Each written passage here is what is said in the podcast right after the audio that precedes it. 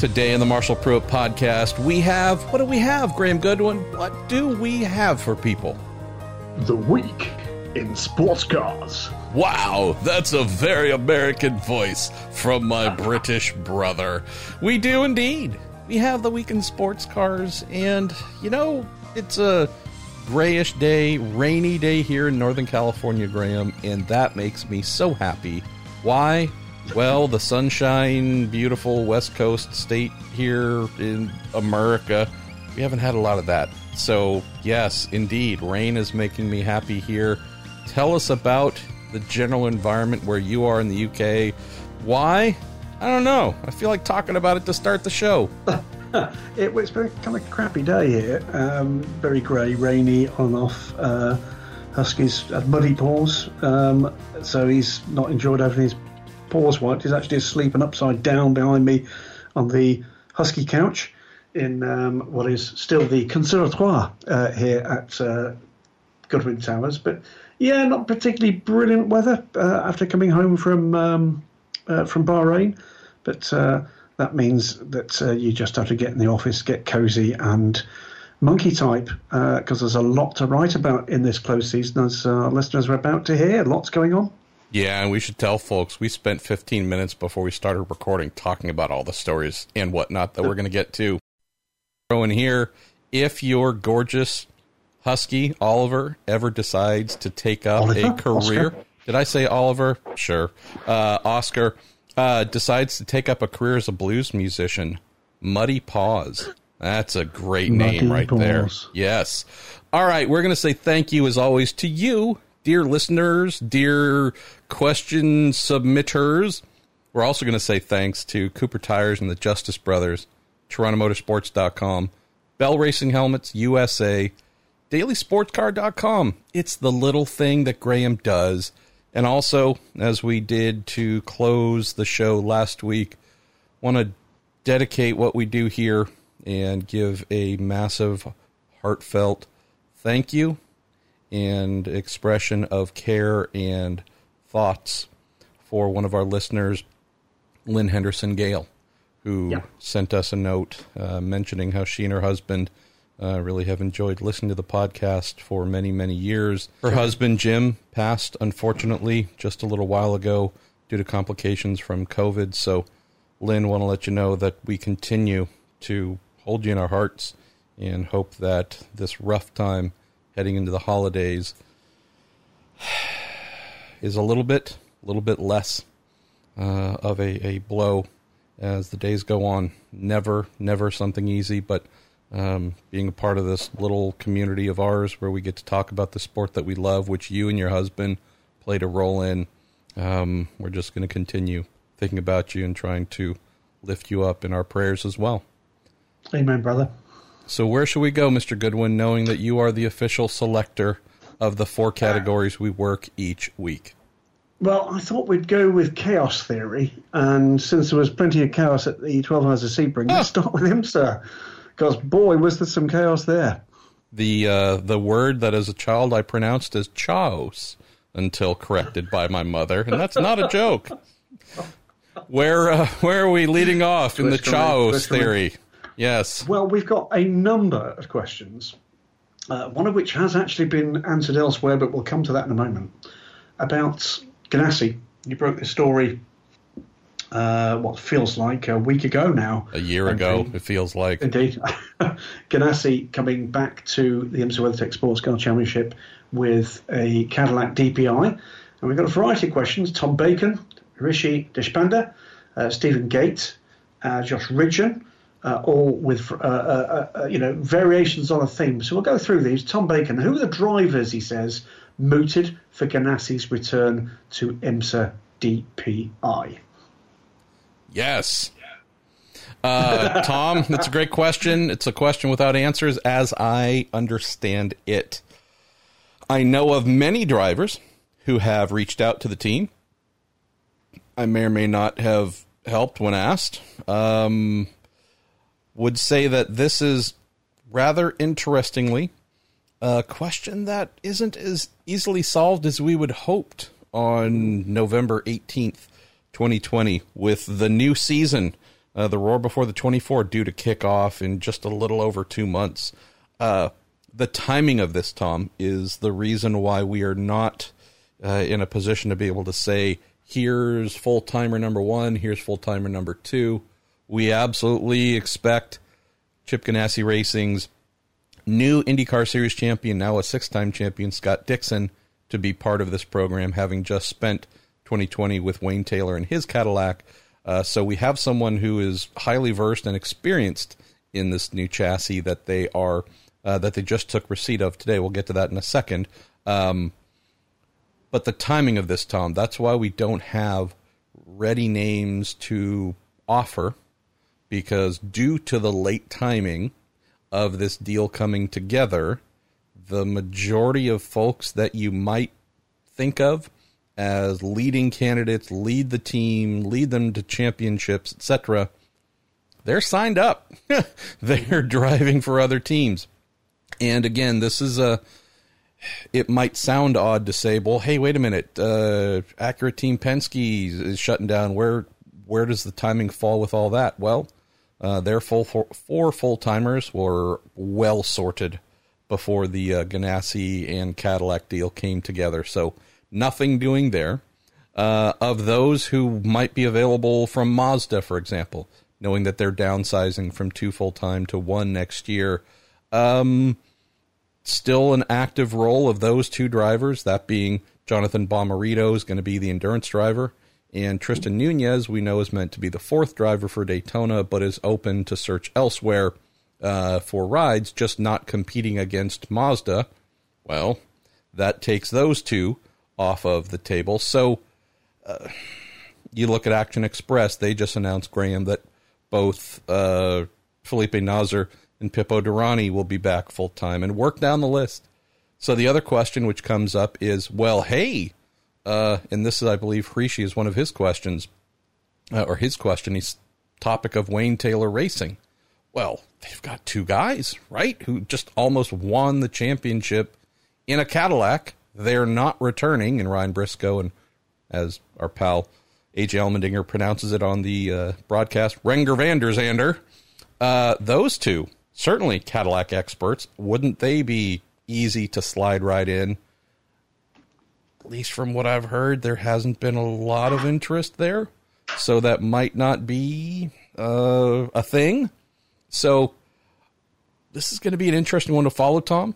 It's going to need an answer soon because certainly this is a team that's going to want to get out and start testing with this new car to them and start building chemistry and just they got a lot of work to do in a short amount of time now, and finding the right drivers to do this uh, certainly going to be a big thing. Last item that I've heard, and it would make sense, is with COVID, at least here in the U.S., raging like never before, but also depending on where you are in the rest of the world, possibly raging as well. Uh, we're not sure what next season is going to be like, Graham, obviously, nor can any racing series say we know exactly how it's going to play out. Our championship will uh, executed, travel will be no issue. I mean, this whole season of IMSA got shut down after one round, border crossings and you name it, everything ground to a halt as a result of COVID. And the reason that IMSA had to hit the huge pause button and not get back to racing until July by and large, is it took a long time to try and get uh, those who are in charge of border crossings and international travel here in the U.S. to permit international drivers to come here and ply their trade. We've mentioned the number before.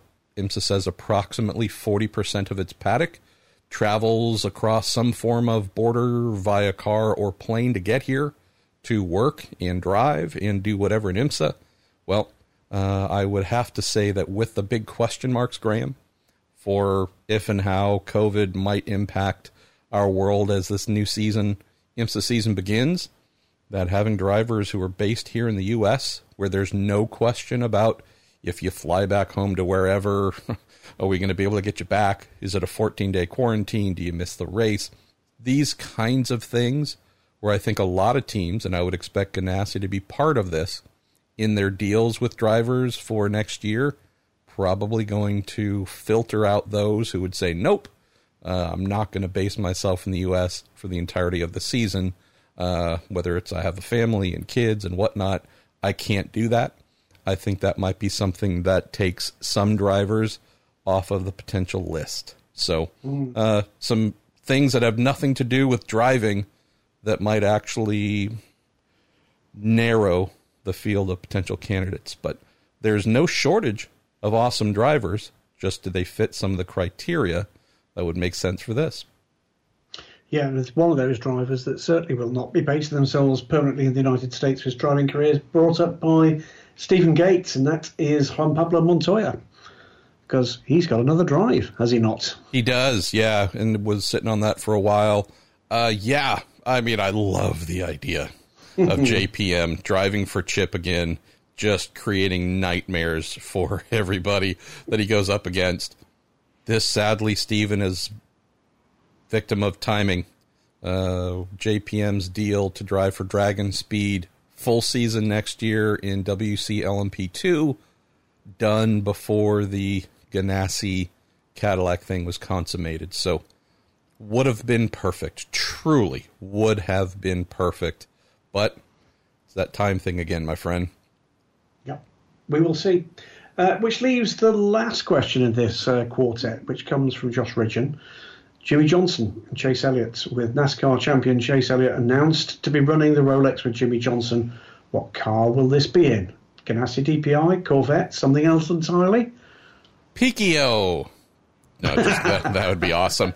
Um, so Josh mentioned, got into this a little bit in the Ganassi confirmation story that I wrote on Racer.com. Happy to repeat it here. Sadly, this yet again comes back to timing. Um, when this whole Hendrick Motorsport link up with Action Express Racing came together with a Cadillac, there was no Ganassi Cadillac program. Jimmy, however, had signed to drive for Chip in IndyCar, and that was the only plan that they had. Uh, in the background, there was this second Action Express racing car that I'd been hearing about. Uh, I've heard it's going to be the number 48, which has been Jimmy's number in NASCAR for a million years. Uh, have been hearing about this second Action Express Cadillac coming for the Rolex 24 at Daytona, and had heard that Jimmy was going to be the quote leader of that car, or you know the the first driver named, but primarily this is going to be the one that he headlines. Um, have only continued to hear that that is the case. I think we're pretty safe in stating that as a fact. Uh, the other thing that I mentioned in the article was some newer things that I heard, and I'm not saying these are factual. I've just heard them, and there have been rumors going around that in that number 48, uh, a certain Simon Pagenaud, uh, Simon Pagenaud, uh, could be one of Jimmy's teammates in that number 48 Cadillac, and also have heard that a certain Kamui Kobayashi, who Ooh. I think Graham demonstrated at the last one or two Rolex 24s that there was nobody faster in DPI than uh, this rather amazingly talented Japanese ace. So, have heard Jimmy, Simon, and Kamui at least. I'm not sure who might be the fourth driver there, but that would indeed be at Action Express. So, this is going to be one of those fun competition things, though, where, hey, all of a sudden, now Ganassi in the same Cadillac family gets to go up against their new driver. Uh, that being Mr. seven time NASCAR champ Jimmie Johnson. So that's what I understand to be the case here. I've only heard, Josh, about Chase Elliott, the brand new NASCAR Cup champion, being in the number 31 Whelen Engineering entry uh, amid what Mike Conway, uh, Felipe, and Pipo so yeah, that's what I've heard. We'll see if all these things get confirmed, or if we do get confirmation I'm a complete idiot and was wrong all along. Um, and knowing that we're going to move away from the Ganassi thing, let me just throw in real quickly the uh, the topic of the Ganassi chassis. Uh, got a call this morning or a voicemail this morning from a, a good pal of ours, Ricardo Juncos, who said, "Hey, I'm literally in the midst of unloading our Cadillac DPI here at Ganassi. and all the pit equipment, all everything goes with it. So we're able to move our entire IMSA program uh, out the door. So I'm just dropping it all off right now. And so it's funny. He said, "So I can finally say our IMSA program was a success."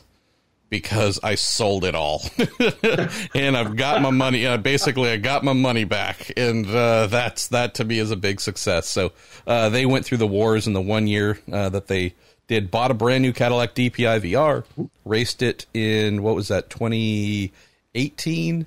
Uh, wrote the tub off in a crash at Mosport, aka Canadian Tire Motorsports Park. Um, replaced that with a brand new tub. I think did what one race after that Petit Le Mans. I don't. Maybe they did another one, but basically ended up cutting their season short, having to do massive rebuild with a lot of brand new parts, and did I think one race. So the car that Ganassi is getting is while it was used at many races, the the vehicle as delivered somewhat low mile. So uh, yeah, that should be a good thing for them. Good stuff. Right, moving away from uh, DPI for the moment, we'll come back to it in just a short while. A couple of questions on GTLM. That's again another one from uh, Rishi Deshpande. Uh, does IMSA have a contingency plan if BMW do decide to go insurance only in GTLM? He says he's not keen on seeing a class consisting of just two Corvettes for most of the year. Yeah, what I understand, I think we might have gotten into this on the last episode. And granted, we just did that episode a couple days ago, but I think we got into that, Rishi. Uh, but I'll, I'll recap a little bit. As I understand things, there is a plan. Call it a. You mentioned, is there a contingency plan? I'd say yes and no.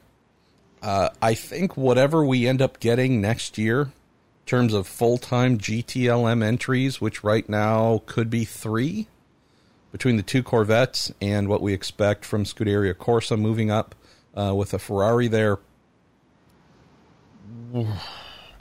I think we just need to accept that unless there are, what would we think, Graham? Two more full time entries, maybe a, yep. th- a three more full time to get us at least to where we were this season, this past season of six full time, unless somewhere somehow full time entries appear to repopulate GTLM, make it you know six isn't great, but it's not terrible.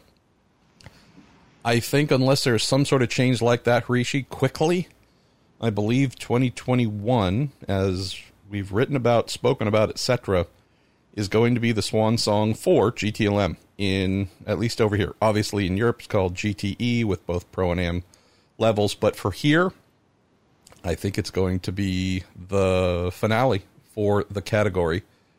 The thing that could change that, as I mentioned, would be an uptick in full season entries, as I have heard.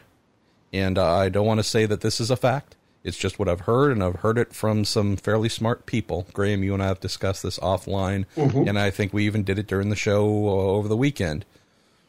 As I've heard, BMW's trigger point of either being full time or part time is going to be based on size of GTLM next year, the predicted size. And if it is full stocked and healthy, then I think we might have them full time. The anticipation, though, is it will not.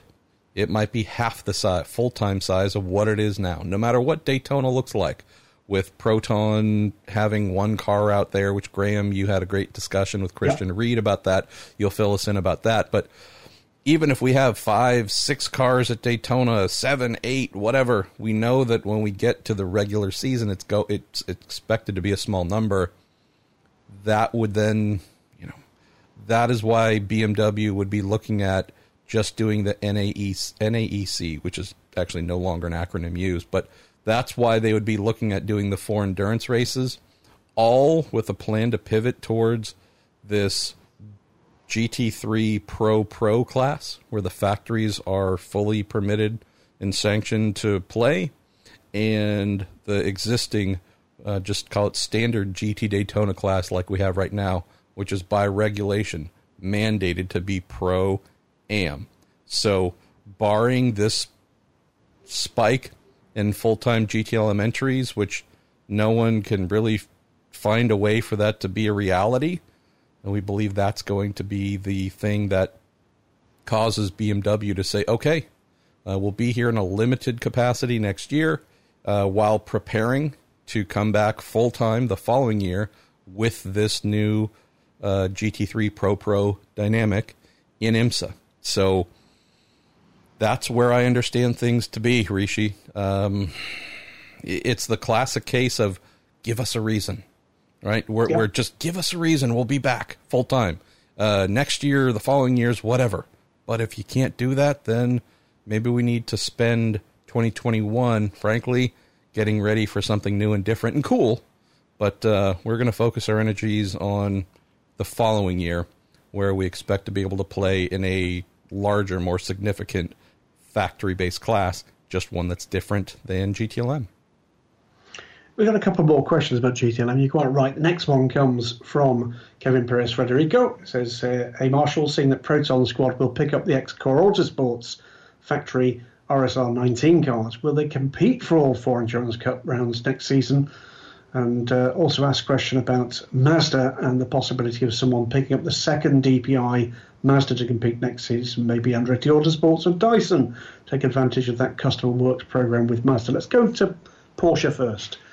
Yeah, as as I understand it, I've asked more than once, hoping to get a better answer each time. Right? Uh, hadn't worked out that way, Kev. So as I understand it, as I've been told multiple times, they are planning on doing one race with yep. one car, and that's it. We can logically assume, Graham, that IMSA has Christian Ried on on speed dial 20 times a day. Stay here and do both. Stay here and do both cars. Do the whole season.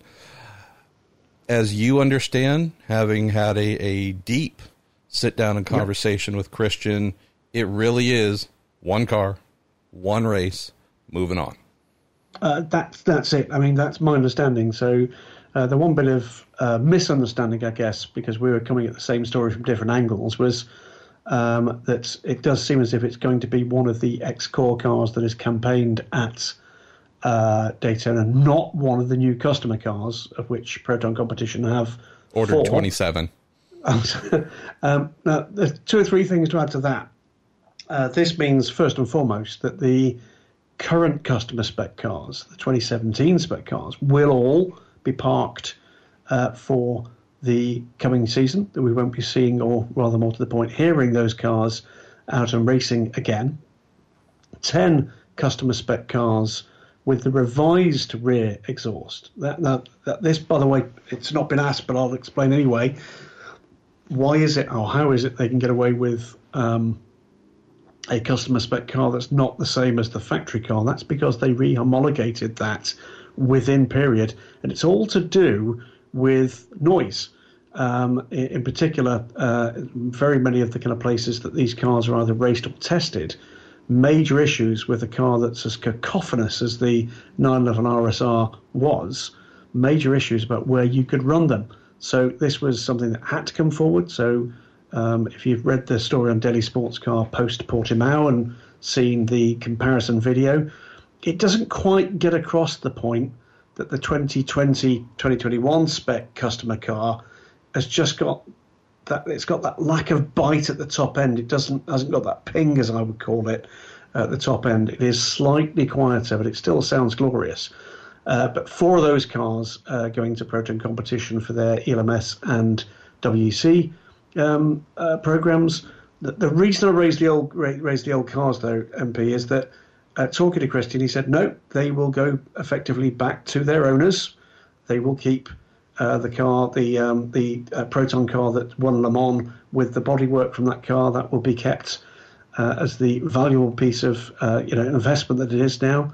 But all those 17 cars, 2017 cars parked, um, and my guess is that's the point uh, of buying those two IMSA cars is to effectively um, act as go-betweens for either the family collection or the collectors for whom they represent. they effectively now are going to be you know valuable investments. It's as simple as that. But at the moment, there was no sign whatsoever uh, in the conversation I had with Christian that there'd be the prospect of uh, the team running those cars. And the other thing to remember here is that um, the next opportunity post Daytona is, of course, Sebring. And Proton have already got two cars running in the WEC race there.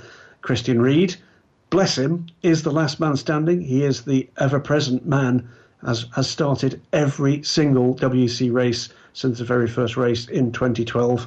And they've got their hands full with a pretty packed programme. Um, could they? Might they? There'd have to be a pretty good reason uh, attached with some dollars that come with it. The one thing I would add here, MP, is that what's been the evolution of the programs with Dempsey Proton Racing and Proton Competition, and for that matter, with the other key GTE um, customer teams, is this is where we're now seeing the emerging young talents uh, on the Porsche factory junior factory roster uh, coming into endurance racing for mm. the first time. It's not happening in GT3, it's happening in GTE. So we had, for instance, at Bahrain, three of the top four in Porsche Super Cup were all on the grid for uh, the final race of the FIWC. Jaxon Evans, Dylan Pereira, Larry Ten Voorde, uh, for a variety of reasons. But uh, there's, there's an outside possibility, but it was certainly not something that is currently on the menu for Proton competition uh, when I got to speak to him in the uh, aftermath of your story. Rock on. Uh, moving forward, I've got one more question about um, the GT side of things in IMSA, and it comes with a bit of happier news uh, from our extended uh, Week in Sports Cars and Marshall Pruett podcast uh, family. It comes from Trevor Gogola, the Broccoli Club president, he says here. Yes. And it brings brilliant news that their first baby girl, Piper, just arrived to the world on the 13th. Congratulations to the Gogola family. She's been watching the endurance races with Trevor this weekend.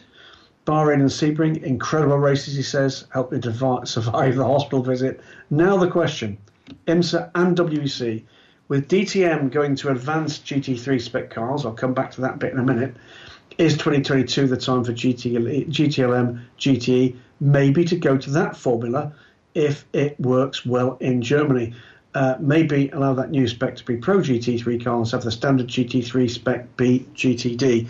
First thing I'll add is that those plans for DTM to go GT3 extra are not going to happen. They will be standard GT3 cars. And the simple reason for that is you mess with those things and they become very, very expensive. Well, sorry, even more expensive than they currently are.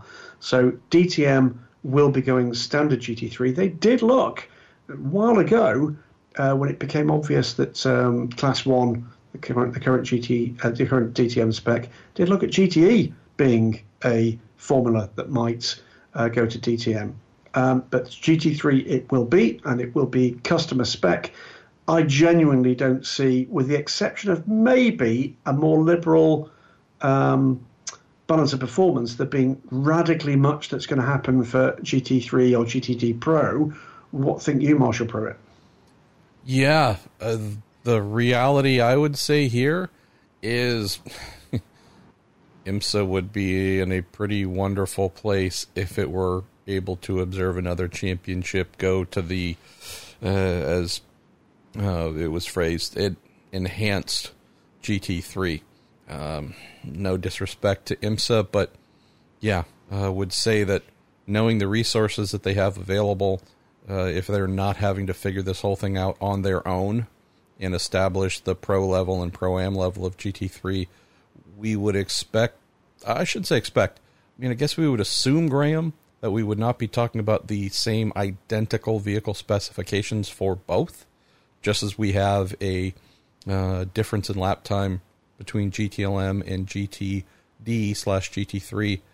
I'm not sure what the changes would be. I don't know what the number would be. Is it two seconds a lap faster? Where do they make that speed uh, to differentiate between the two?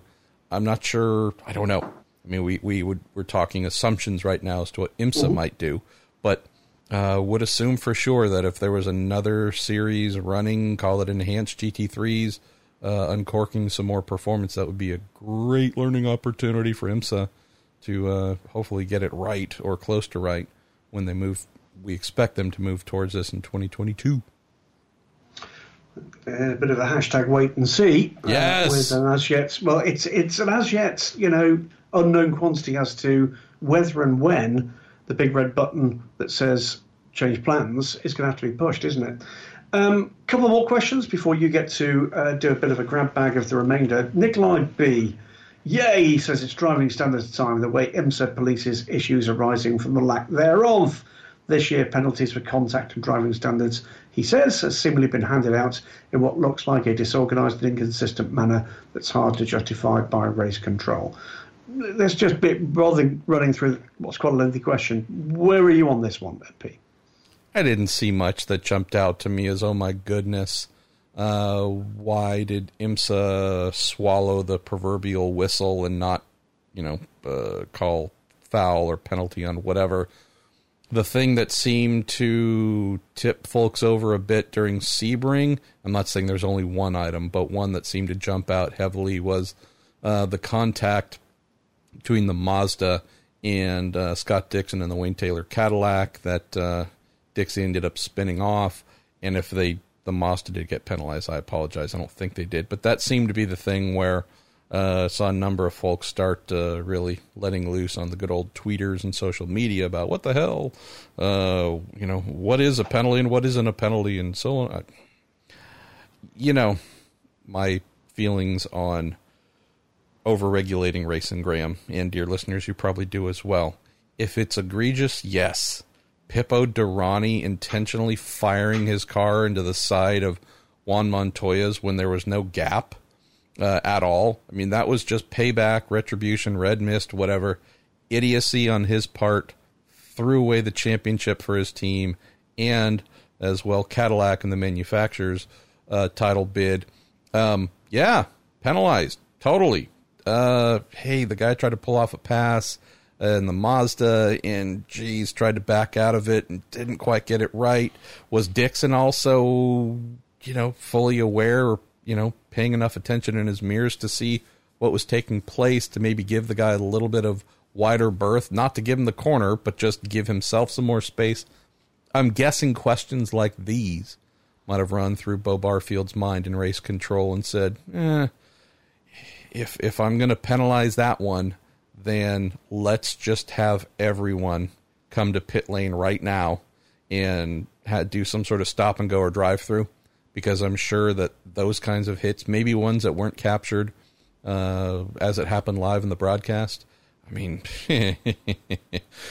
just walk up and down pit lane after the race, look at all the cars, knowing that some of them have had brand new body panels uh, installed because the ones that started the race were destroyed or smashed or otherwise. And I don't know if any of the cars after this specific Sebring 12 hours, which was just pure chaos, uh, the, the, the 12 hours of chaos, man, it was so knockdown, drag out nasty that I don't think a single car would have finished the race without something bent, broken, twisted, or having fallen off. So that's not an excuse. It's just saying if you have a race that is relatively clean and then there's the, well, that was really stupid. Uh, why did you drive into the side of the car and spin them out or whatever? Pretty easy to call. When it's more the little ticky tack things where you go, okay, yeah, that wasn't the smartest thing, but it wasn't the worst thing um, you have to pick and choose.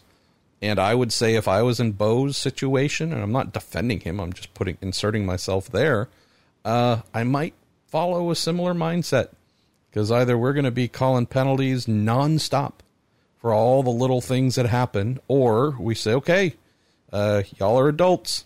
If you want to take each other out and you want to, you know, or I should say, if you want to play rough, well, you might win this exchange with whatever car you're trying to get by probably going to lose it later. So maybe uh, maybe we handle the big stuff, and we will just let the universe handle the others.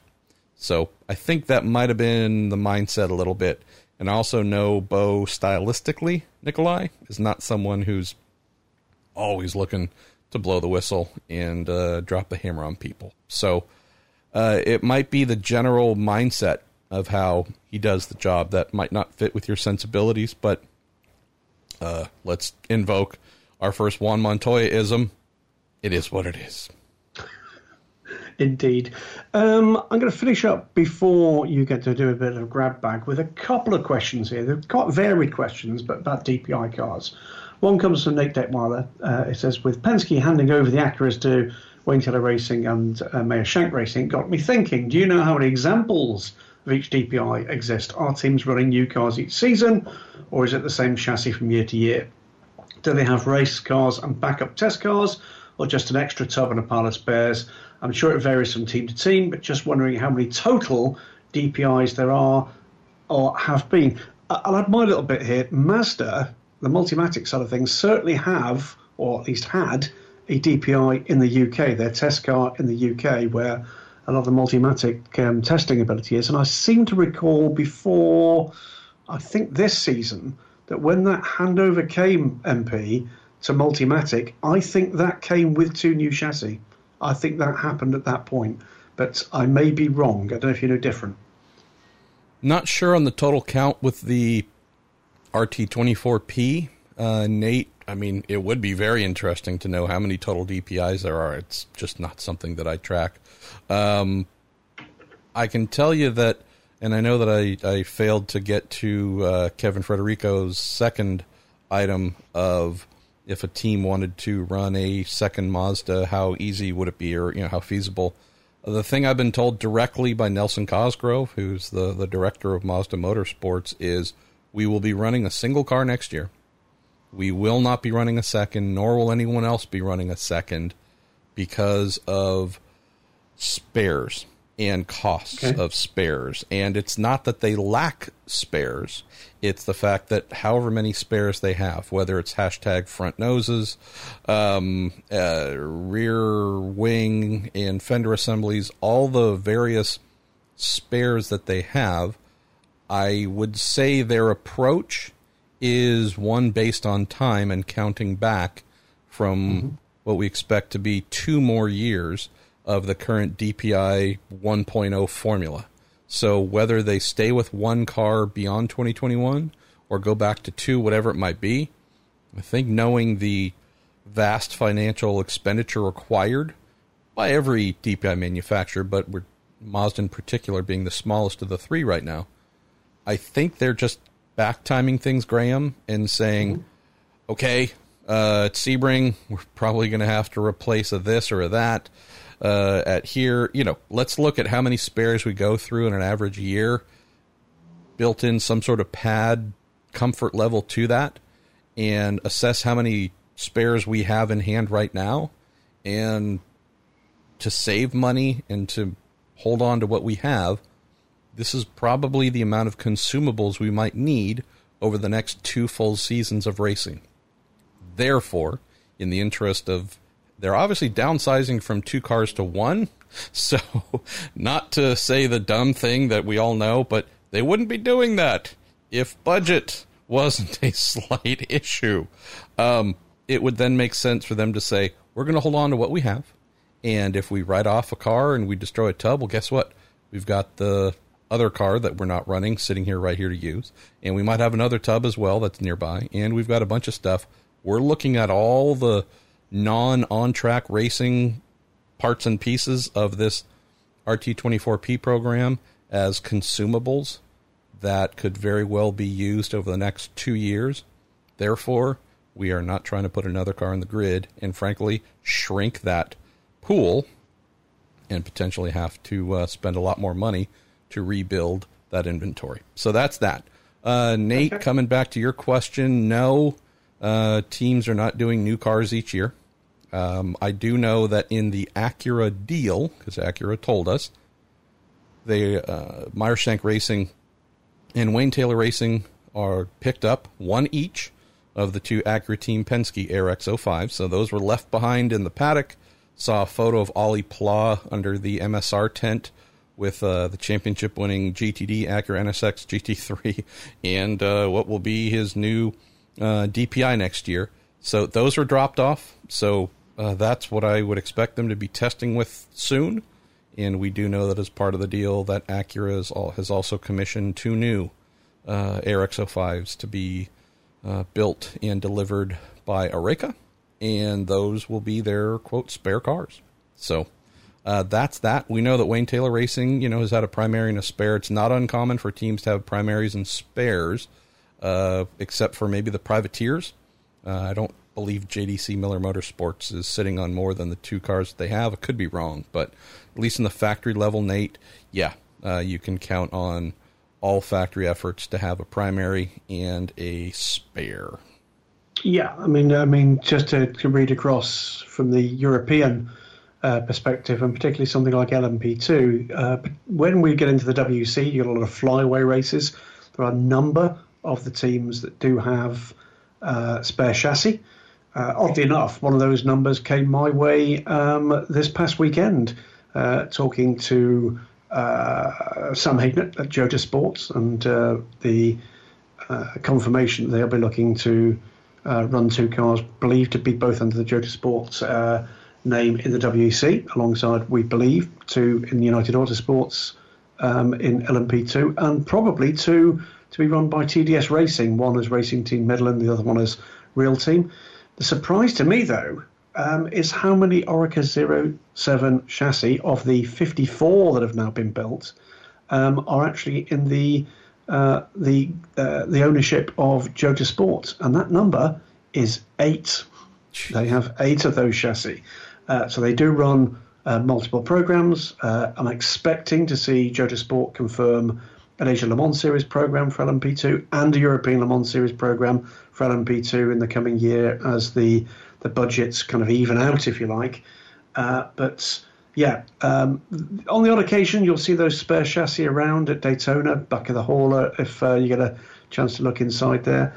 But um, but not huge numbers of spares kicking around uh, in the current environment. The, the, the expansion on this one, by the way, comes from Jamie Bender, who says, with the two Acura DPIs going to MSR and WTR after the finish with Sebring, can you explain what the process looks like? Did Wayne Taylor bring an extra truck to load everything up? Did he buy the entire hauler and everything for the car? And then will he sell his entire setup to Ganassi? Well, we've covered that bit off. That's the Juncos setup that's going. Uh, Jeremy says he's not sure how specific haulers are to each individual race car if they're typically part of a sale.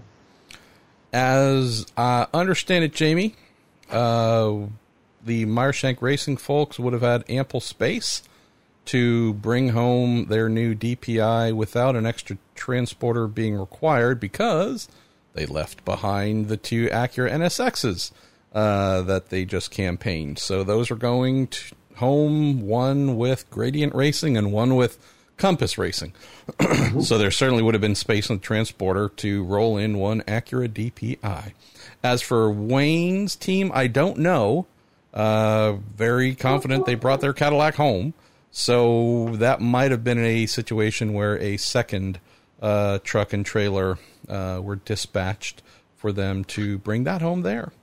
Did they have the was Super Trofeo on the um, on the bill last weekend? Yes, but though that's totally separate transporters. Um, Fine. Okay. Yeah, and I believe those are administered out of a different shop. So okay. Yeah, let me um let me rip through one or two others very quickly, and then we need to jump right into uh, uh, WEC, AsLMS, ELMS, and ACO, York, Bailey, Wick.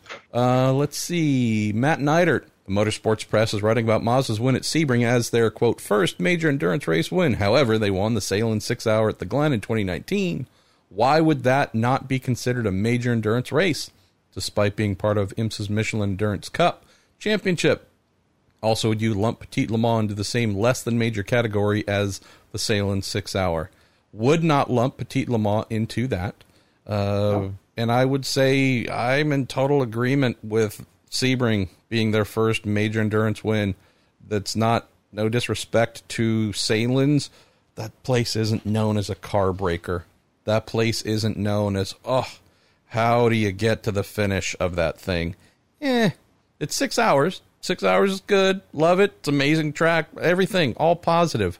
Eh. Sebring, that's a feat.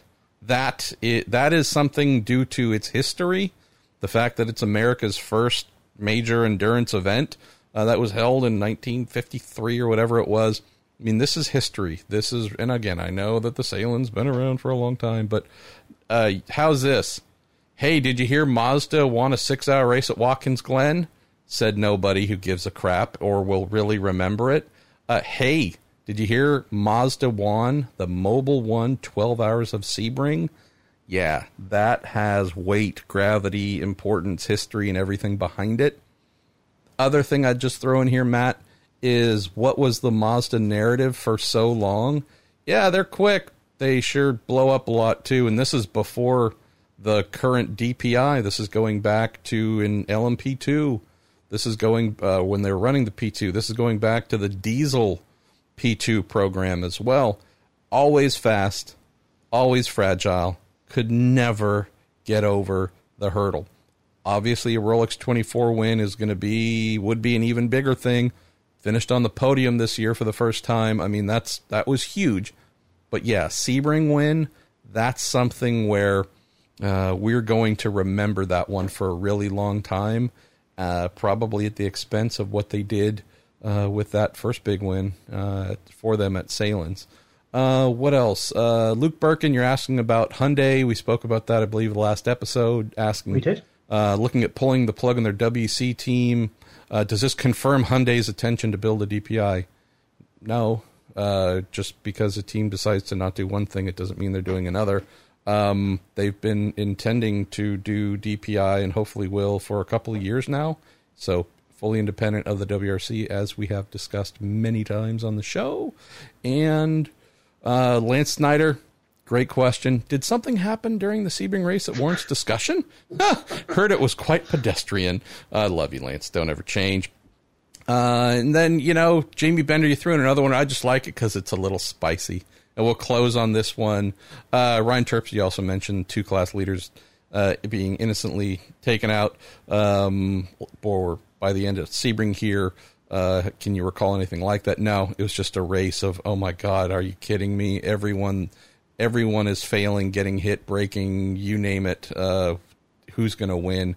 Um, Jamie, we're going to close here with yours. Have only watched IMSA for about three years now. One thing I've been missing is finding a driver to root against. Enter Pipo Derani after his tussle with Ricky Taylor at Road Atlanta, and then the way he raced JPM at Sebring. He comes across as a whiny hypocrite. How he expects others to race him in comparison to how he races them is vastly different. Watching the almost instant karma of him taking his team out of championship contention brought me great joy. Jamie. So much so that my year old daughter asked me, Dad, why are you yelling at the TV?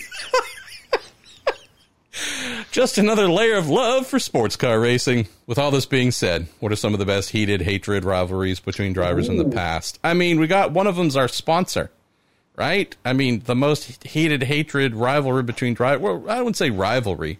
It's more just hatred. Just everybody. Everybody yeah. against Christophe Bouchut, who we're not totally convinced isn't a member of some form of like French mafia, so we can't say too much about him.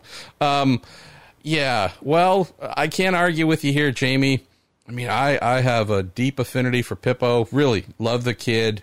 Um, I'm very surprised to not get some sort of angry, ranting phone call from him after uh, what I wrote yesterday about Helio Castroneves uh, winning his first championship and I think, as we discussed on Sunday, Graham, on the show, that mm-hmm. uh, championship suicide is a term that I never thought of before until I saw Pipo uh, just throw an entire year's work away over nothing. I mean, he wasn't taking out the seven car. That's the thing here, Jamie. This is the part that I still don't understand, and this is why I just love the the hilarity of your question here or, or your uh, comment.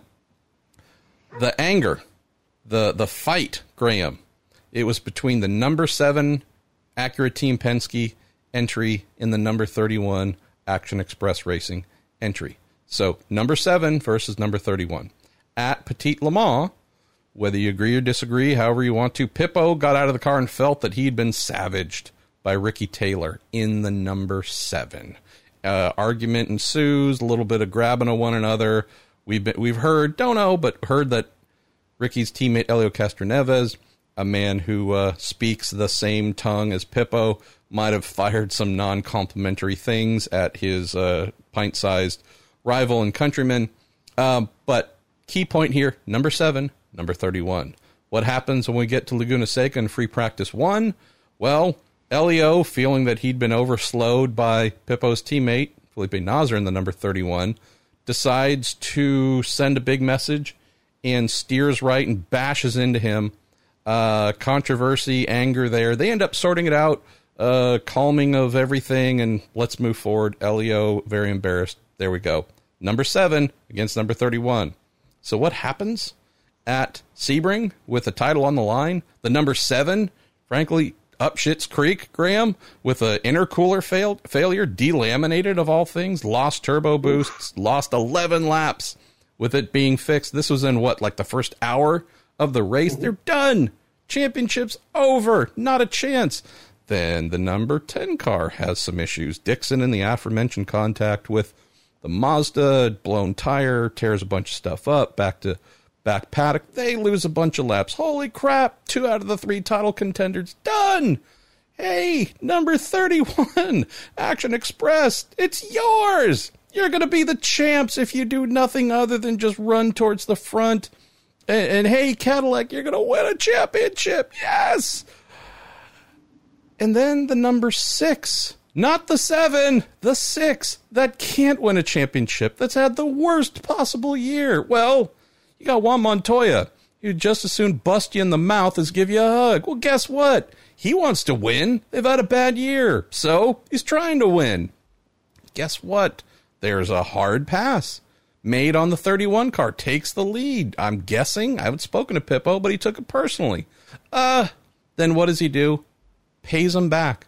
Not the number seven, but the number six, the one that can't win the championship, the one that is not a factor all you got to do is be up close to it, if not ahead of it. You probably could. There's plenty of time left in the race.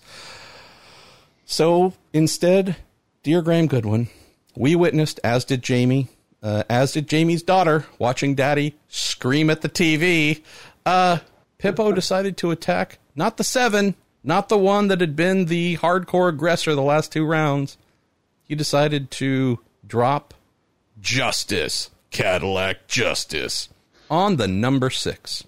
And the racing god said, To you, I present broken right front steering. Your championship and season is over. So I'm just telling you, Jamie, this is hilarious.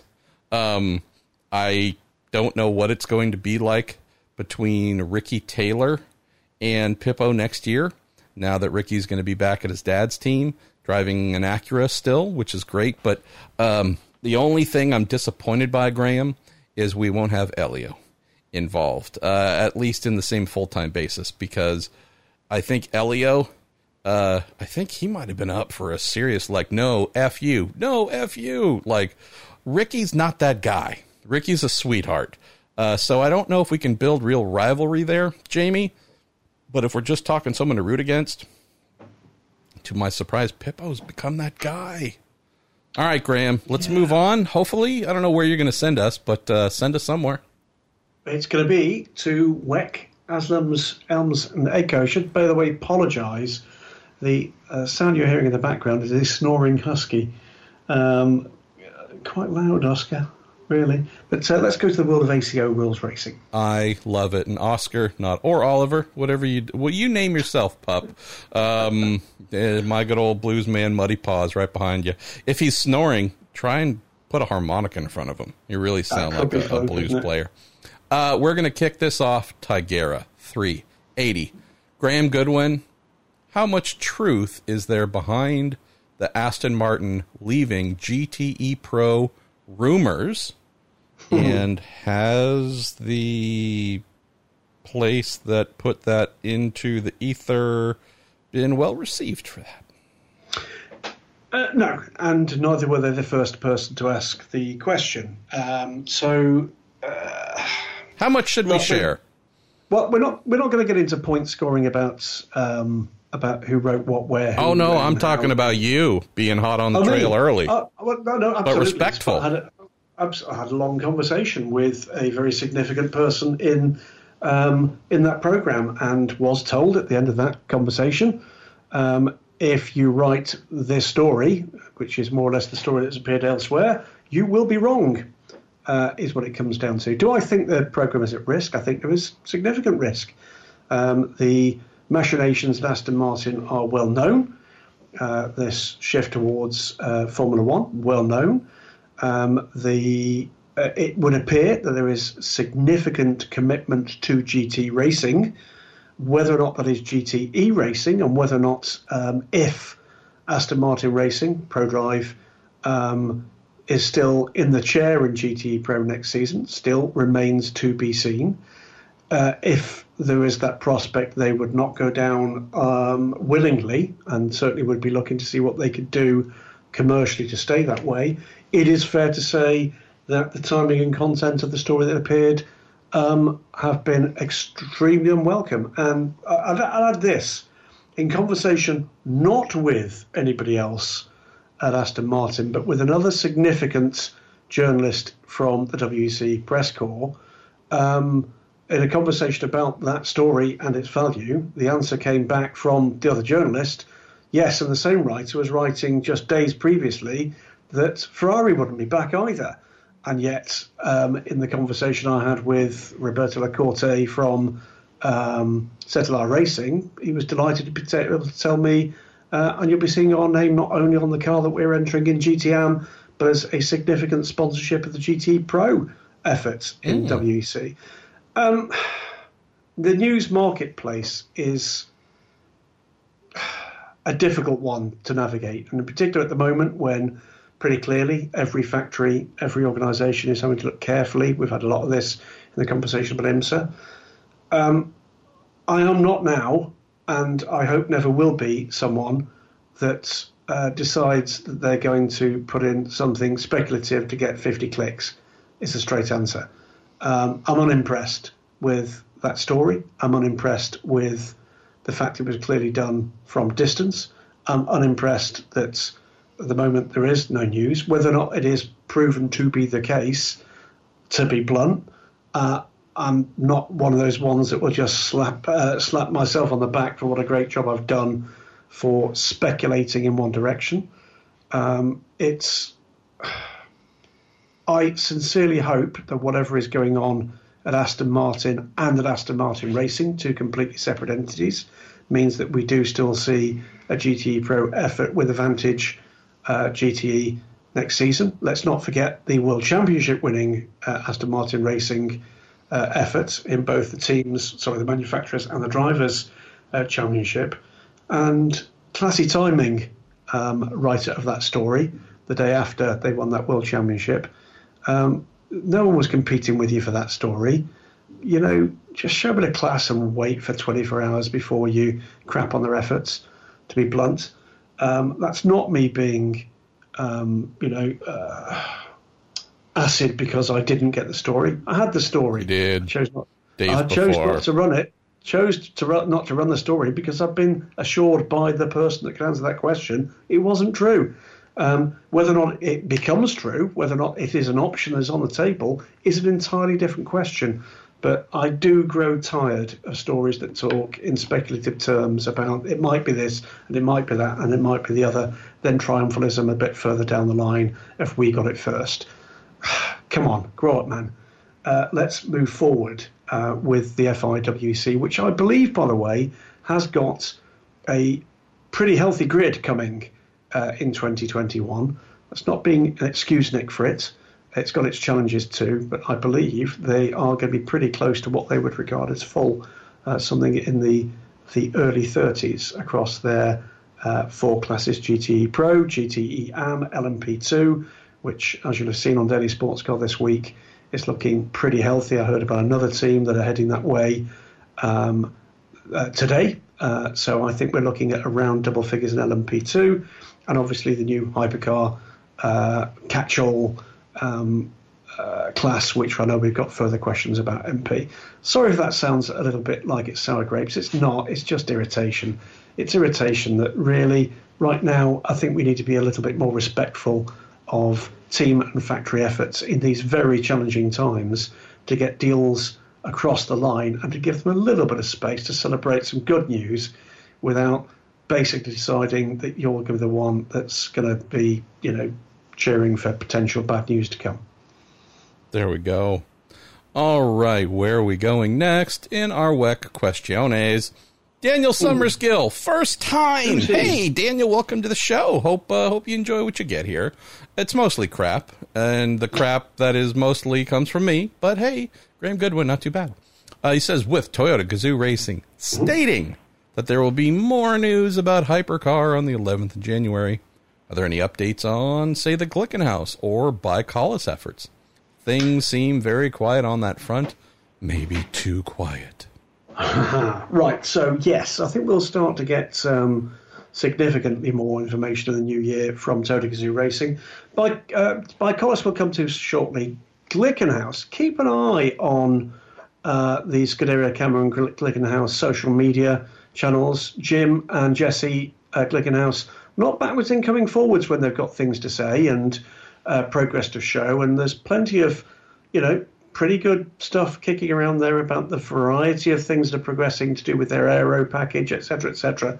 So everything I've been told by uh, people within that squad is positive. Uh, they are talking about two cars for uh, opening three races of the season for Sebring, Spa, and Le Mans.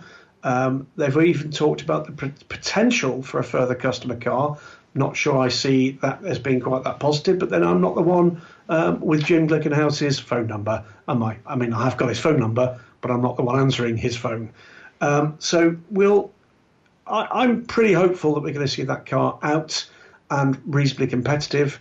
Uh, hope everything is as positive as I'm hearing from people within that squad. ByKolles, never really a team that um, tends to kind of come out and tell us what's going on. The the latest uh, version of the the visuals we've seen of that car, I have to say, looks like a sort of rebodied LMP1 car, if you ask me. Um, have had confirmation that is with the Gibson uh, V8, and I would presume in slightly dumbed down 4.5 litre version of that car, but didn't look to me like the program would be all that complex to deliver. So my guess is, since we're talking about March before these cars race, they've got a fair amount of time to turn that work around before we get to the uh, thousand miles of Sebring. Wow. Uh, you know, we got a lot of questions here to choose from. Would you like me to pick some that pique my interest, or yeah, do you want to rattle? No, you, you okay. Uh, pick a couple, and um, and we'll see what we can come out with. Let's see. Why don't we go with Stuart Hart? Says with the news Thanks, of Cetilar Racing um, are sponsoring the factory 488s in WEC. Could we see a transition in privately run and slash funded pro cars? Same with Aston and Porsche. Says GTE does need another option. Maybe easier to track one if uh, if the pro am are both customer focused. It is an interesting thing. It's not like yep. uh, call it GT, the traditional GTE AM model couldn't run in GTE Pro, just hasn't been too much of an option that's been taken. So this this is, as Stuart rightly points out, Graham, it's an interesting twist on, on what yeah. has been the theme. Yes and no. I mean, you know, if you look at the, uh, it, it's often the case, isn't it? When you've got cars that come out year after year after year, you don't necessarily always notice what's on that car in terms of the the names and the the brands. S&P Bank has been on those cars for a couple of years now, so they're not running without commercial sponsorship, and there's all sorts of ways and means in which that is delivered. It's great that Cetilar Racing are, uh, you know, incredibly proud Italians, and great that they're getting behind that program. And if that's made the difference uh, to get that program over the line, then that's absolutely excellent news. Um, but yeah, I mean, there's never been a tougher time though, Marshall, to get commercial sponsorship for anything other than companies surviving this damn nightmare that we're all suffering in 2020. Uh, so, in insofar as you know what Roberto confirmed to me at Bahrain, that is enormously good news. Delighted, by the way, that uh, US fans are going to get to see um, the uh, Dallara uh, in the 24 hours at uh, Daytona, the Rolex 24. They'll be uh, the, the, final appearance for that car will be uh, around the banking at Daytona. I think that is the first time we've had a Dallara LMP2 in the race. Yes, yeah, or just in Amer- racing here in the U.S. Wow. Yeah, I mean there have been uh, flirtations, I think, at Petit um, over the last couple of years, but they've never come through to my knowledge. Well, there you go. So, yeah, that's. Uh, I think it's very good news. I think anybody that's putting money into motorsport in any regard at the moment is something to be celebrated and congratulated. And Stuart, very pleased indeed you spotted um, that investment's being made by those very proud Italians. What's next, Pete? We are going to Jacob Bain. Mm. Hey, here we go. What are the chances of the ACO implementing the grid size dependent number number of Le Mans auto invites in LMP3? And I just want to congratulate Jacob on being our weekly champion for the most earmuffs, the most obscure shit possible. I do this for a living, Jacob.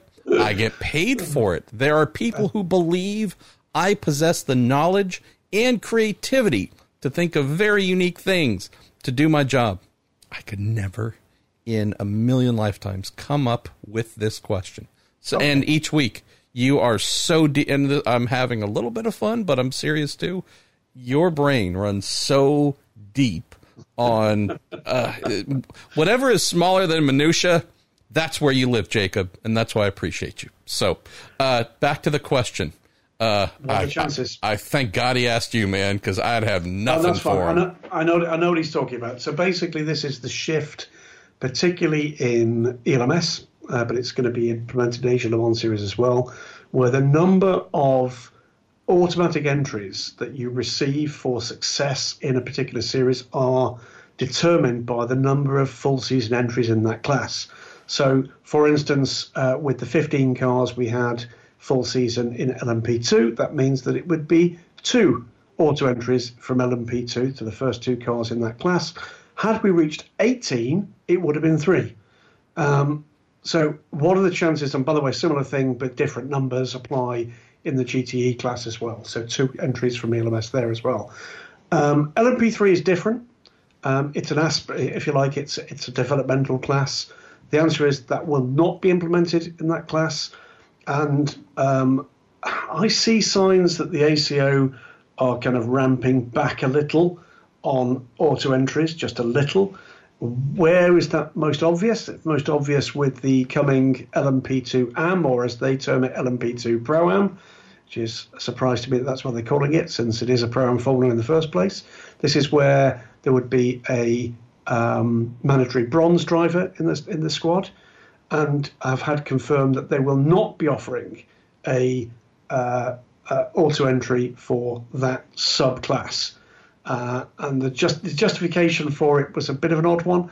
It was the withdrawal of that uh, LMP2AM uh, auto entry from the Asia Le Mans series, as they're not going to affect that they're not going to do it in Europe either. I think that's a mistake.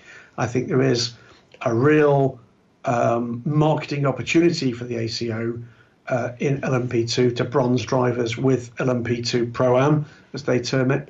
Um, there are those that would agree with me that that's the case. I think that's a mistake, and I think that's not going to be a positive in pushing development of that uh, that angle. So the answer on LMP3 is no. I don't expect to see a change there. I don't expect we're going to see it coming to Le Mans Cup either, where effectively the winner at Le Mans Cup is guaranteed. They will be able to step up to the ELMS. Uh, for the last four years, it's been the same team, DKR Engineering.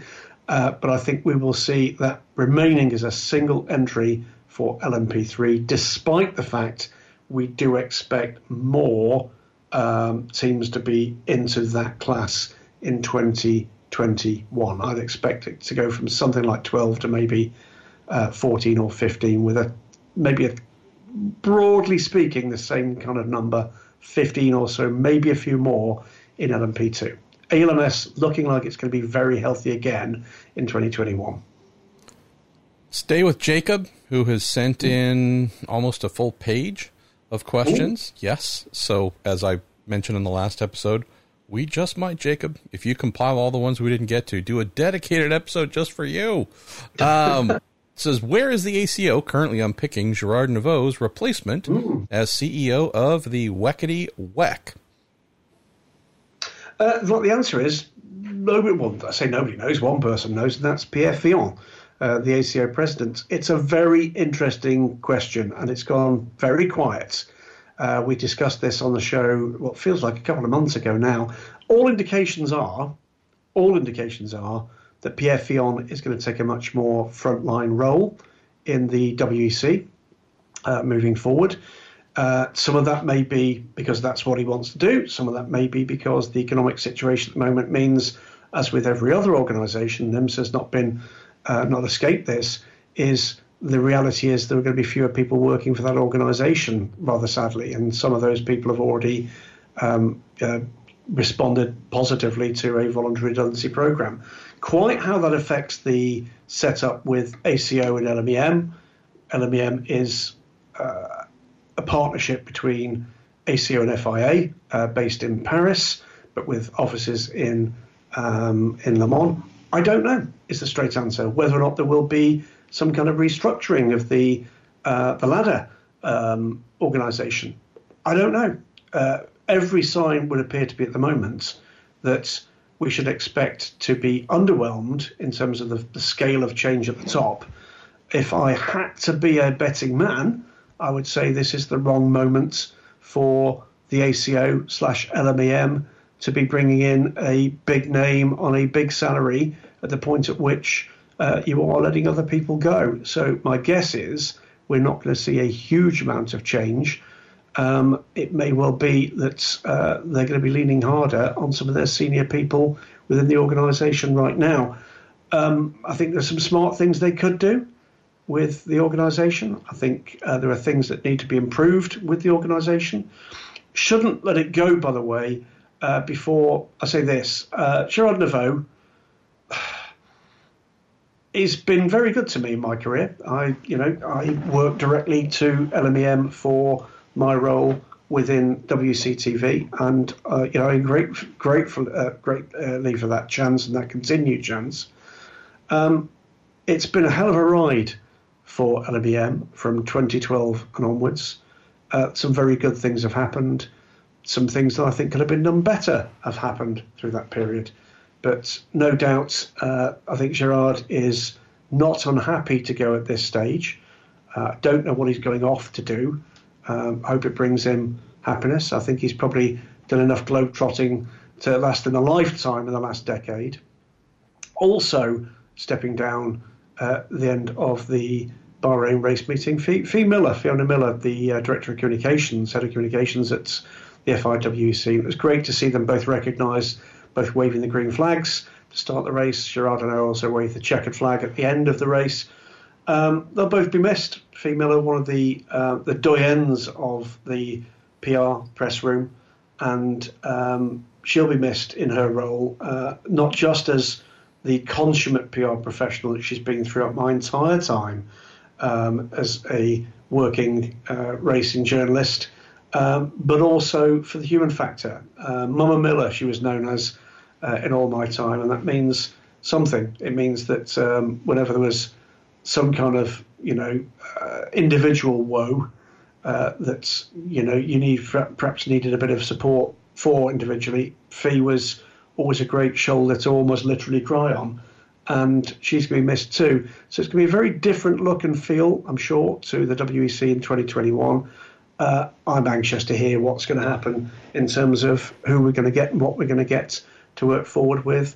And that, of course, includes as well the European Le Mans Series, LMEM, look after that. And there's another thing, by the way, Gerard and his team deserve a huge amount of credit for. That was on its arse in 2012. And now look where we are. They will be turning cars away for sure again in 2021. Um, and then the Asia Le Mans series uh, with a different organisation, LMEM Asia, under Cyril Teichvalen. Watch for what's coming there uh, in terms of the quality and depth of the grid that might well be coming together for Asia. I think that's going to turn a few heads as well, as well as other parts of the package. One to close here I love the beautiful mind connection of strands. This comes from Joshua Johnson. It says if Aston does pull out of the WEC, would Porsche Graham reconsider their GTE Pro entries and bring them back to IMSA to compete with Corvette, a possible Ferrari GTE effort, and the BMWs in the Michelin Endurance Cup? No, I think is the answer. And the main reason behind this, and you'll know a bit more than I do, is the funding structure. The uh, IMSA program is, I think I'm right, Porsche North America.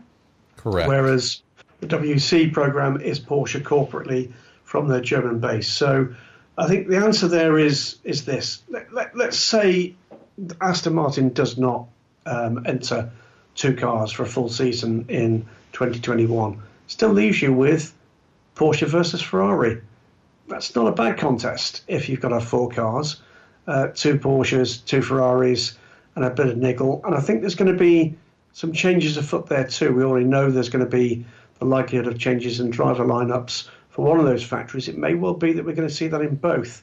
Um, there's a degree of hashtag wait and see.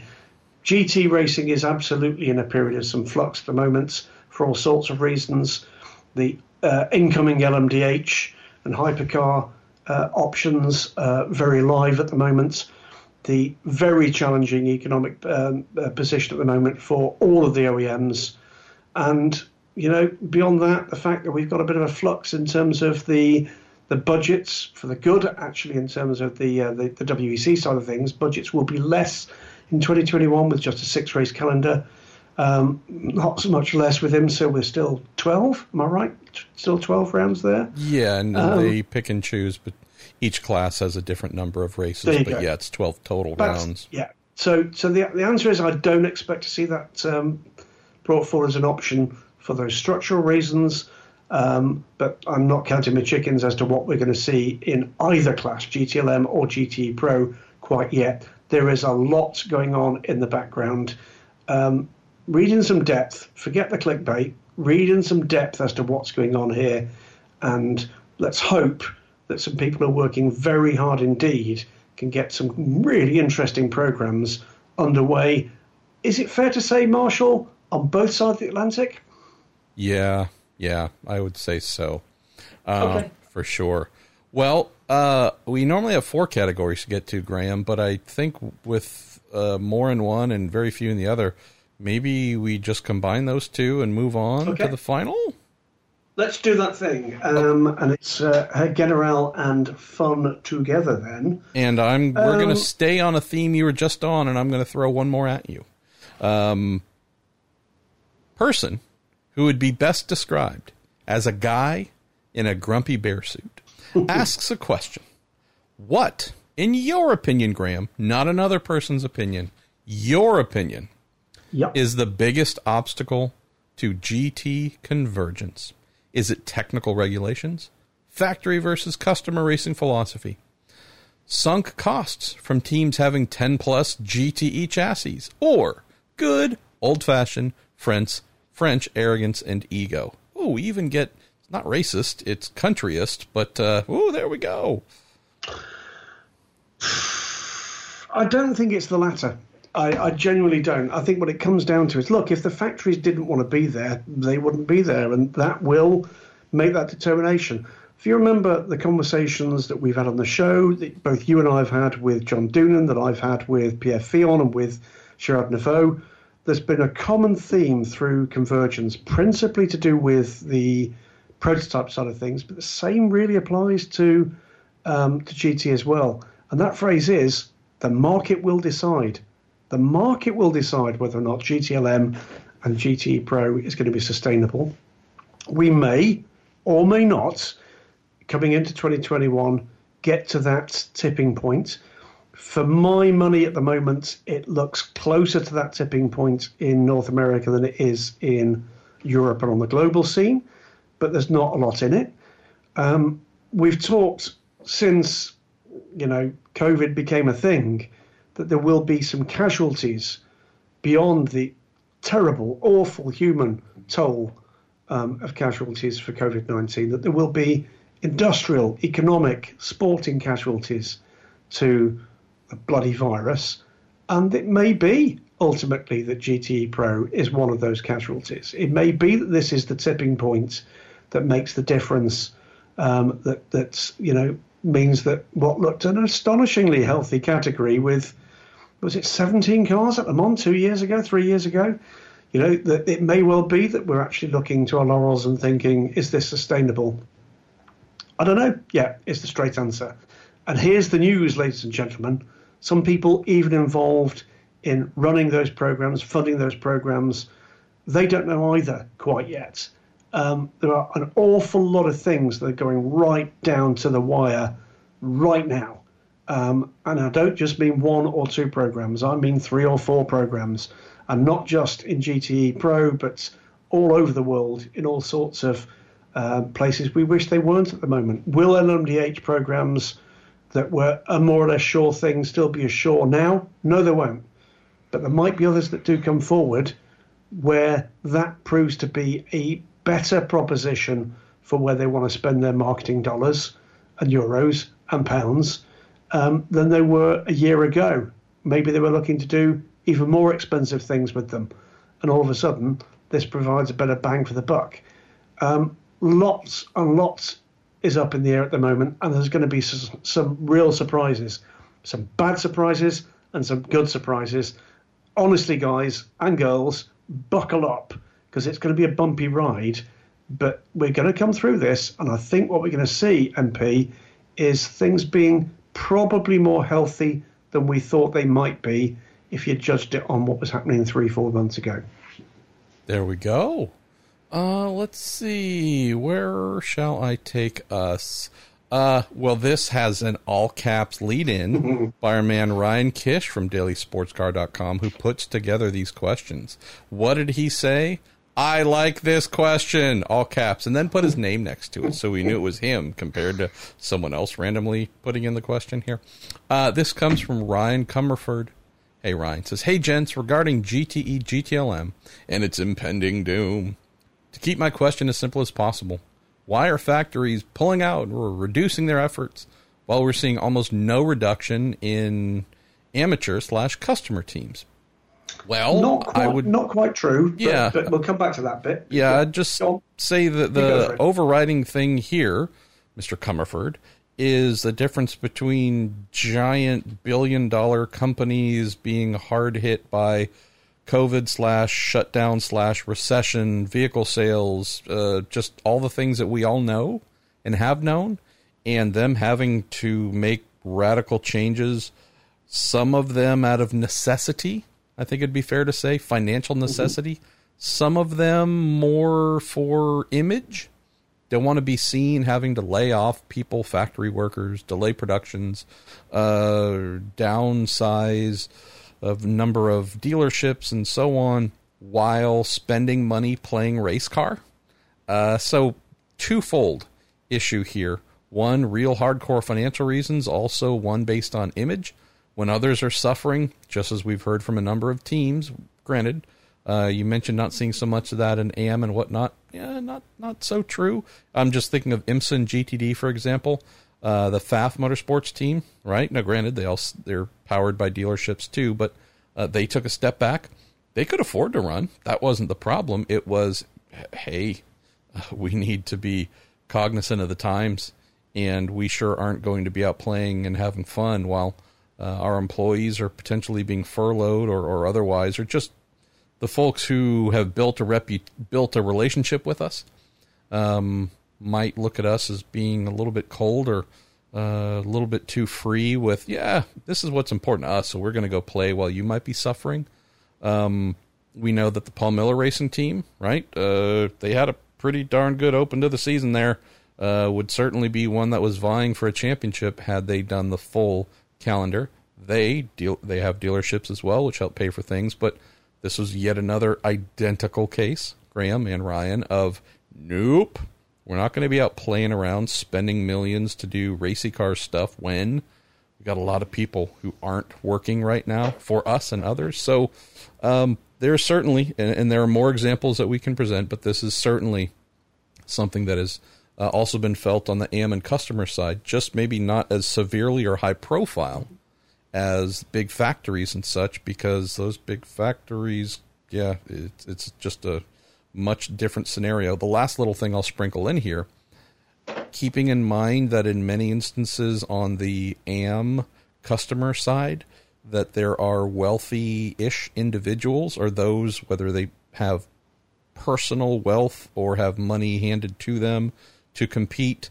Um, there's always a lot of wealthy people who, in recessions, don't pull back or change their habits and they keep racing and keep spending that money because they have so much of it to spend and no one really to answer to other than Graham, I don't know, a husband, a wife, a financial planner. But yeah, uh, thankfully, the folks who are successful in life, be it through business achievements or birth achievements, and their family has a lot of it, uh, they're the folks that tend to keep the sport uh, moving forward when factories and whatnot say, hey, we need to step out for a little while because the timing is wrong for us to do this. And you know, here's here's the news. Uh, whether or not you look to those people with admiration or resentment, they are keeping that industry live. They are keeping a lot of people in employment right now, just when we need it. So, uh, more power to them, I say. Uh, let's have a look quick. There's uh, one from Jamie O'Leary. Is that the Jamie O'Leary? Who is Jamie O'Leary, Graham Goodwin? Who is Jamie O'Leary? Jamie, um, now a very good PR man, looks after a whole range of um, products worldwide, including, uh, I think, Honda, uh, pretty globally outside of, certainly globally outside of the US. Um, but ex Autosport journalist, I think that's the Jamie. If that is you, Jamie, hello. Uh, Why Jamie are you says, sullying your reputation by writing into the show? By the way, Jamie, we got questions here. Come on, buddy. Why? Why are G Drive Racing so fond of switching their support from team to team? Granted, it seems to have been a successful strategy, but if you do well together, where, why partner with someone else? TDS, Jota, DragonSpeed, and he says now, according to my story last week, uh, Algarve Pro Racing. It's a lot, he says. Hashtag me personally. Uh, it's a couple you've forgotten, I think. Certainly Graff. Uh, have run a G Drive car before now, and Oak Racing as well ran it with WEC. So you're right, it's generally, generally tended to move around. Two factors. Um, we hear a lot uh, from one particular person on the planet, I'm not going to bother to name, um, about his deal making prowess. Um, there's another one, Roman Rusinov, who is the man behind G Drive Racing. Um, G Drive, by the way, is a brand of Russian fuel station, part of the Gazprom empire, and uh, a senior member of their marketing staff uh, management group is one Mr. R. Rusinov. Um, and Roman it is that controls that um, budget that he has to negotiate every year with Gazprom. When he isn't bring... wiping off windshields uh, and putting gas in your tank, Roman's not yeah. a bad race car driver negotiator. Check, check, check out the back uh, pocket of his race suit. Always a right rag yep, there. He can red rag. Yep, we, as we used to know him as as Red Roman Rusinov. No, wait a minute. I think that has different implications. We'll, we'll, we'll back that one out. Also, by the way, also has the key to the washroom. Always has the key to the washroom. There you go. But uh, Roman is what it comes down to. Now, Roman um, Rapid has been Rapid for an awfully long time. Um, pretty certain he's you know long lived in the um, in the sports car racing world. Something like two decades of action now for Roman. Um, a fierce deal maker. Um, how can I put this? At times, can be quite a challenging personality. Uh, if you get on well with Roman, he is just the loveliest man alive. If you don't, it's probably a bad day at the office. And sometimes, if the, the results don't come, then things move forward. Uh, TDS Racing, I think I'm right, this would have been the third season with G Drive. Um, I'm pretty certain they won the title in the first season, but have not won since. And he's decided it's time to move on. So Algarve Pro it will be uh, for um, the 2021 European Le Mans Series. Should say, by the way, not the first time they've worked together. They worked together with the Asia Le Mans Series uh, last season, 2019 2020, and won the title. Guess what's happened? That's where Roman's decided he's going to take his uh, budget for the coming season. So, is it a mark of anything other than deal making. I think it's exactly that. I think they just they they they're going and making a deal where they believe they can get the best value. It is not uh, a blank check. I can tell you that. I have a, a, vague idea of what the budget is that Roman has to bring to bear, um, but it's a telling budget. It's a budget that uh, a team can put a program together around, and he's taken it to Sam and Stuart Cox um, along not part of the deal, but um, you know uh, the talents of David Leach, the race engineer, uh, last couple of seasons with TDS on the um, G Drive racing side of things. He has now already moved to Algarve Pro Racing and is in situ, and they are testing, as is usually their wont, um, a range of potential drivers to partner with Roman for the LMS, where they will try and do battle for the title again. That's that story. So we set aside about an hour and a half, my friend. We are yeah. kind of sort of there. So why don't we pick one or two to blast through and then say farewell for this week? As always, if we didn't get to your question, please send it again if you wanted to answer. Dan Rice, okay. you sent one in again about Ferrari GT3 yeah. GTE conversion. Graham, what would you know about that?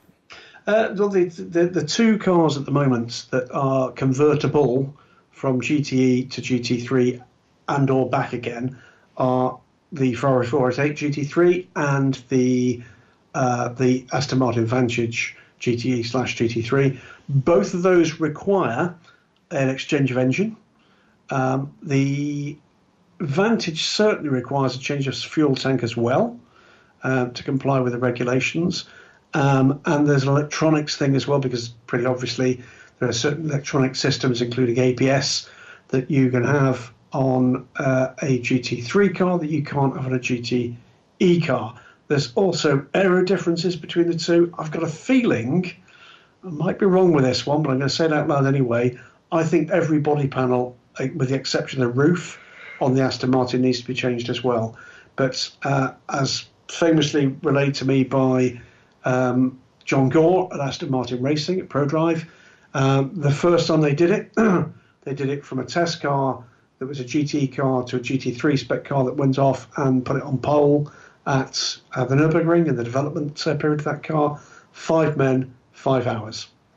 That was what was required to make that change. Pretty clearly, they're five very well trained uh, Aston Martin racing mechanics, but it can be done remarkably quickly. I have seen it done in a single day um, at the end of season test at Portimao two years ago.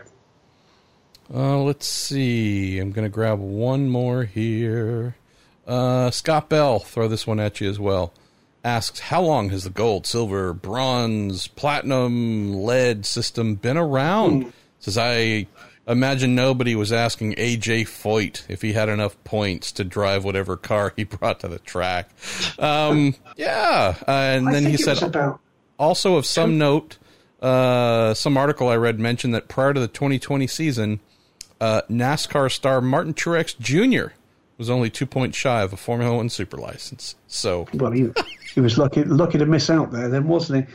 Um, I think this was this something like 2012, 2011, 2012. It's Sounds about a decade old about now. Right, yeah.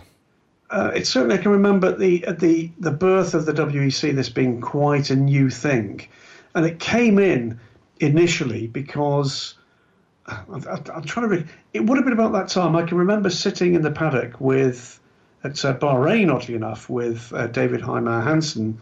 This would have been about 2013, 2014, where David was uh, offering the view the mistake that had been made is that uh, it was the decision to effectively guarantee, in his words, people like me, in other words, talented people with a budget, gentlemen drivers that you know wanted to come and race um, worldwide.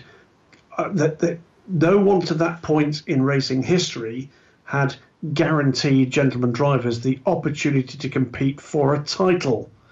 They could go in and do you know have their, their, their, enjoyment racing and maybe on a good day and the circumstances fell their way to um, to even win a race or to finish on a podium in a race. But in this case, with the driver ranking system, it was the first point at which pro am racing had been engineered to give that opportunity um, with particularly bronze and silver drivers effectively having some degree of equalisation. Clearly didn't work out quite that way.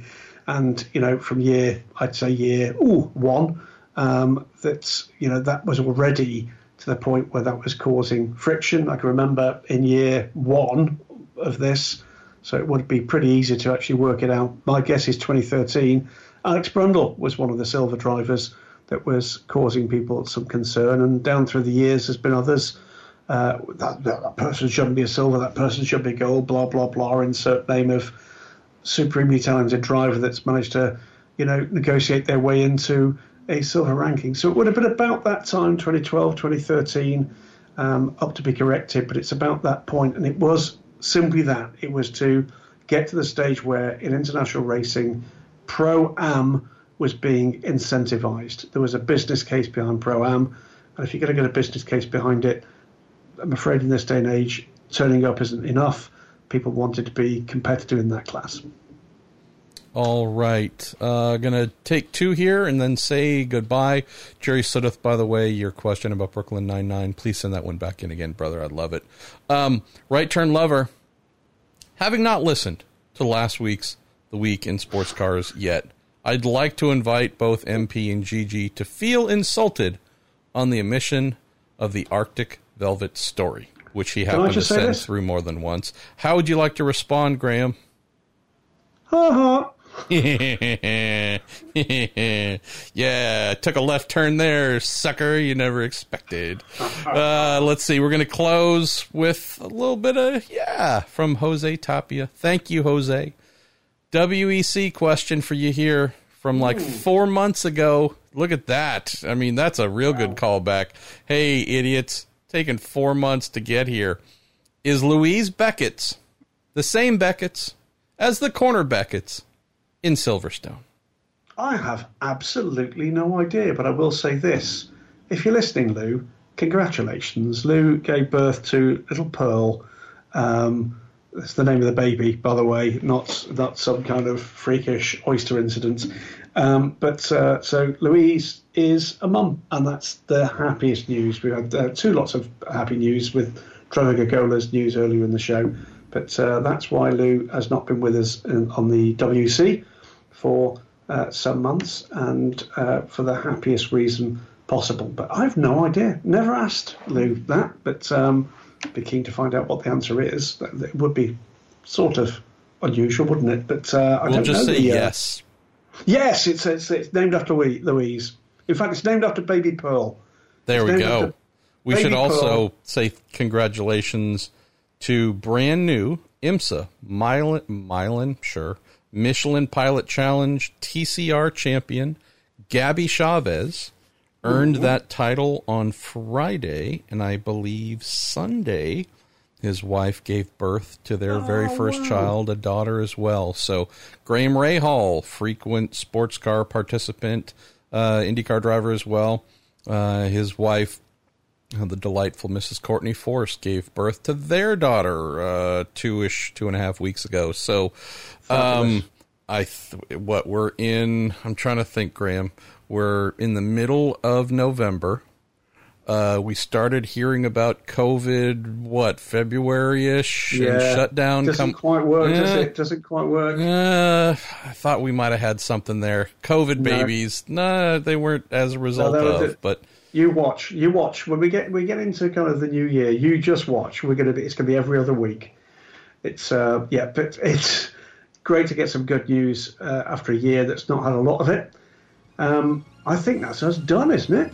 Take us home, my friend. I most certainly will. So congratulations to all you you brand new mums, dads, and the lovely, lovely, lovely little additions to our sports car racing family. Uh, for now, at the end of this edition of the Week in Sports Cars on the Marshall Pruett podcast after a week that's seen records broken by Marshall and his podcast output. Congratulations again to you, pal. We're going to say thank you to Cooper Tires, thank you to the Justice Brothers, thank you to Bell Helmets USA, and to the TorontoMotorsport.com guys. I've been Graham Goodwin. He, on the other side of the, the uh, pond, has been Marshall Pruett. We will see you next week.